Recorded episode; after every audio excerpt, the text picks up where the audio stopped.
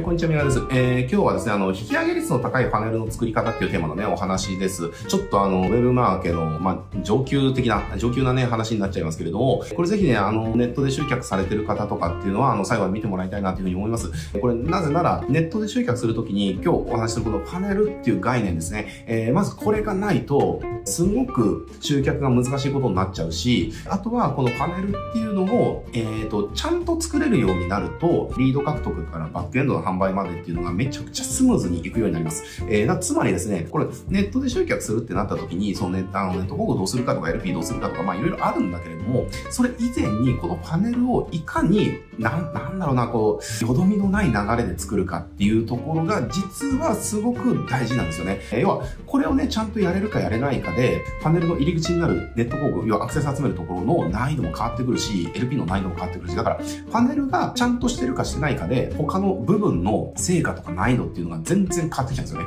だから逆を言うと、パネルが素晴らしければ、部分のところがそんなにちゃんとできなくても成果出るんですよね。だけどパネルがちゃんとしないと部分のところどれだけやってもなかなか結果が出ないっていうことが起きるので、パネルっていうのは本当ね、ネットで集客していく、ネットマーケティングやっていく、ウェブマーケやっていく中で、えー、もう最重要項目かなっていうふうに思います。だから、あのネット集客のまあ、もっとなんか簡単に言うとネット集客の仕組みみたいな話ですけれども、えー、なのでこのね、パネルっていうところ、えー、今日はね、ちょっとどういうパネルを作ると入り口からバックエンドのね、方面商品の購入までスムーズに流れていくのかっていうところの秘訣をね、ちょっとお話ししていきますので、ぜひ最後までご覧になっていただけるといいんじゃないかなと思います。えー、まず、じゃあなんでパネルが重要なのかっていうところをお伝えすると、パネルっていうのはじゃあそもそも何なのかっていうところですね。えー、パネルっていうのはなんかまあ、情報みたいな話で、入り口があって、チェックポイントがあって、で、チェックポイントが1、2、3あって、最後に出口があるみたいなやつですね。で、このマーケティングっていうのは、お客さんをこの、その入り口からチェックポイントを通過して出口まで誘導するわけじゃないですか。だから、めちゃくちゃその、わかりやすいところで言うと、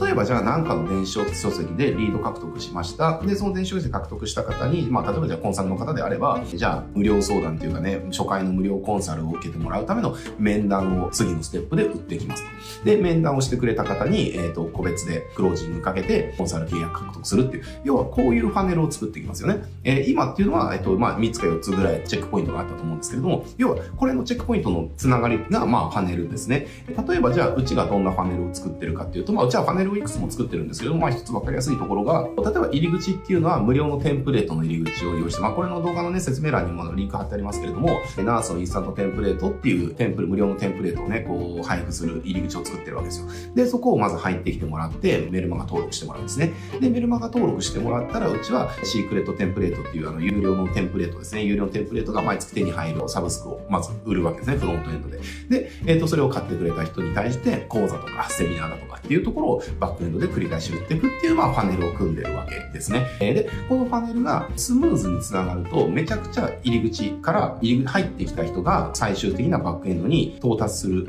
率っていうのかな、がめちゃくちゃ激上がりするんですよ。で、これをじゃあどうすれば激上がりするるのか。結構多くの人が、あの、僕のところに来る相談も、このパネルは組んでるんだけれども、えー、全然引き上がらないとかっていう相談とか結構受けるんですよね。えっ、ー、と、なので、えっ、ー、と、それってやっぱすごいもったいないし、えっ、と、これ組み方間違えちゃってる方が多いんですよね。で、じゃあ、どうすればパネルがこう自然にね、こう最後まで繋がるのか、じゃあどういうふうにやったらいけないのかっていうところなんだけれども、これ秘訣は教育をせずに次に繋がるパネルを準備できてるかっていうところなんですね。例えばじゃあ今ご紹介したうちのパネルるっていうのは教育してないんですよね。これどういうことかっていうと、パネル組んでるけれどうまくいかないかなっていうのは、教育で次のステップに進ませようとするんですよ。例えばすごく、これもう雑な例ですけれども、わかりやすいと思うのが、じゃあ最終的に、じゃあ個別のじゃあコンサルタント売りたいと。で、コンサルタント売りたい。えで、じゃあ入り口は、じゃあコンサルタントを、じゃあ高い金額で売りたいから、じゃあ損益分岐、じゃあ BS とか PL とかのなんか読み方みたいな、じゃあオプト作ろうみたいなね、感じで、まあそれやりましたと。まあ後ろのコンサルはじゃあマーケティングコンサルですよ。で、だけど入り口の、えっ、と、やつは、その経営指標の読み解き方みたいなオプトを作りますと。これじゃあ繋がるかっ繋がらないですよね。だって入り口で入ってくる人は経営指標を読み方を読み解きたい人だから別にマーケティングコンサルとか別に求めてないじゃんって話なんですよね。だからそれをじゃあフロントの間を繋ぐところで、ではこの経営指標を読み解いたとしても実際の数字を上げなければ意味がないからマーケティングコンサルタントどうですか？みたいな。要はそれこれめちゃくちゃ教育で繋げようとしてるんですよ。これ繋がないですよ。だけど、後ろでマーケティングコンサルタントを売りたいんだったら、じゃあ入り口はこれもベタですけれども、まあいいか悪いかじゃなくて、まあ繋がるかどうかのイメージを持ってもらいたいから、じゃあ、じゃあネット集客7つのうちで、みたいな感じの、じゃあオプトを作ったとしたら、これ繋がりますよね。だってネット集客7つのうちで、みたいだったら、ネットでどうやって集客したらいいんだろうっていうことはわからない人が入ってくるから、だそういった入ってきた人に対して、じゃああなたの場合、じゃあこの7つのうち、どれをやるのが一番いいのか、えっ、ー、と、この無料のセッションではっきりさせることができますよっていう、っていう、じゃあパネル用意したら結構スムーズですね。7つ分かったとしても、まあ7つあるけど、じゃあ、うちはこれ全部やればいいのかな、どれやればいいのかなってなってる人に、本社でぴったりな方法っていうのは必ずあるから、この無料セッションでそれ、あの、解消してくださいいう、あの、無料でお伝えしますよっていう、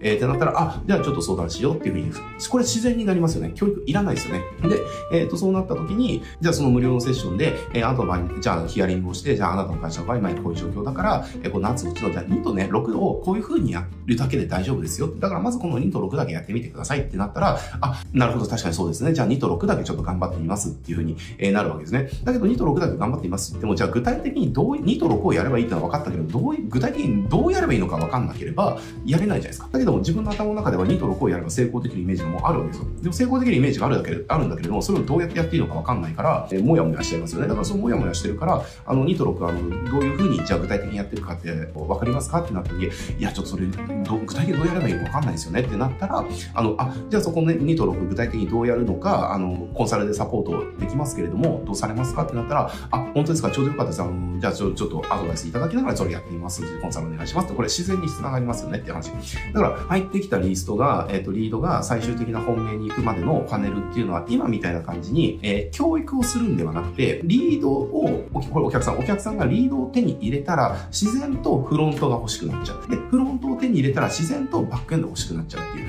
こういったパネルを組むのが、めちゃくちゃ引き上げ率が高いパネルの組み方です。えー、多くの方が自然と欲しくなるようなフロント、自然と欲しくなるようなバックエンドを配置するんではなくて、なんとか言いくるめて教育をして、フロント欲しくさせようとするんですよね。じゃないんだよって話。自然と欲しくなるものですよね。だから例えばじゃあ、ラーメンを食べに行った時に、じゃあ、クロスセルで売るものって何がいいってなったら、まあ餃子とかチャーハンとかじゃないですかって話。だだって、ラーメン行ったらみんな餃子とか食べたくなりますよねって。で、じゃあチャーハン食べたら、あのなんか中華屋さんのあの中華スープとかめっちゃ美味しいじゃないですか。だからああいうのって自然と欲しくなりますよね。だからそういったものをプラス300円で餃子セットにできますとかってなったら、まあそれは売れるわけですよ。だけどもしここで、じゃあ餃子じゃなくて、いや、あの、俺はラーメン食べに来た人にプリンが売りたいってなった時に、じゃあプラス300円でプリンセットつけれますみたいなってもう、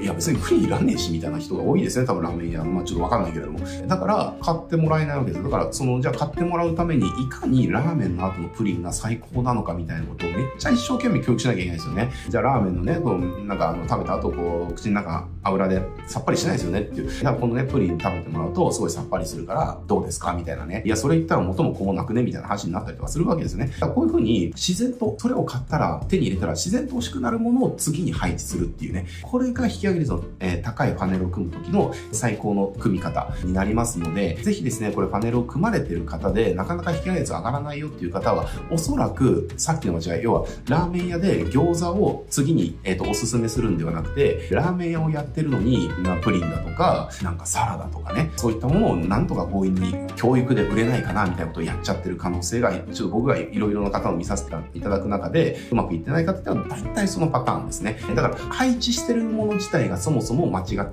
てるっていう、もっと自然な流れでいくように、お客さんが自然と欲しくなるものをリード、フロント、バックエンドで配置してってもらうと、え、その間のね、プロセスっていうのは、あの、教育の要素っていうのはいらなくなるので、めちゃくちゃ引き上げやすくなります。ぜひですね、あの、この観点でご自身のパネルっていうのを一度ね、見つめ直してもらえるといいんじゃないかなと思います。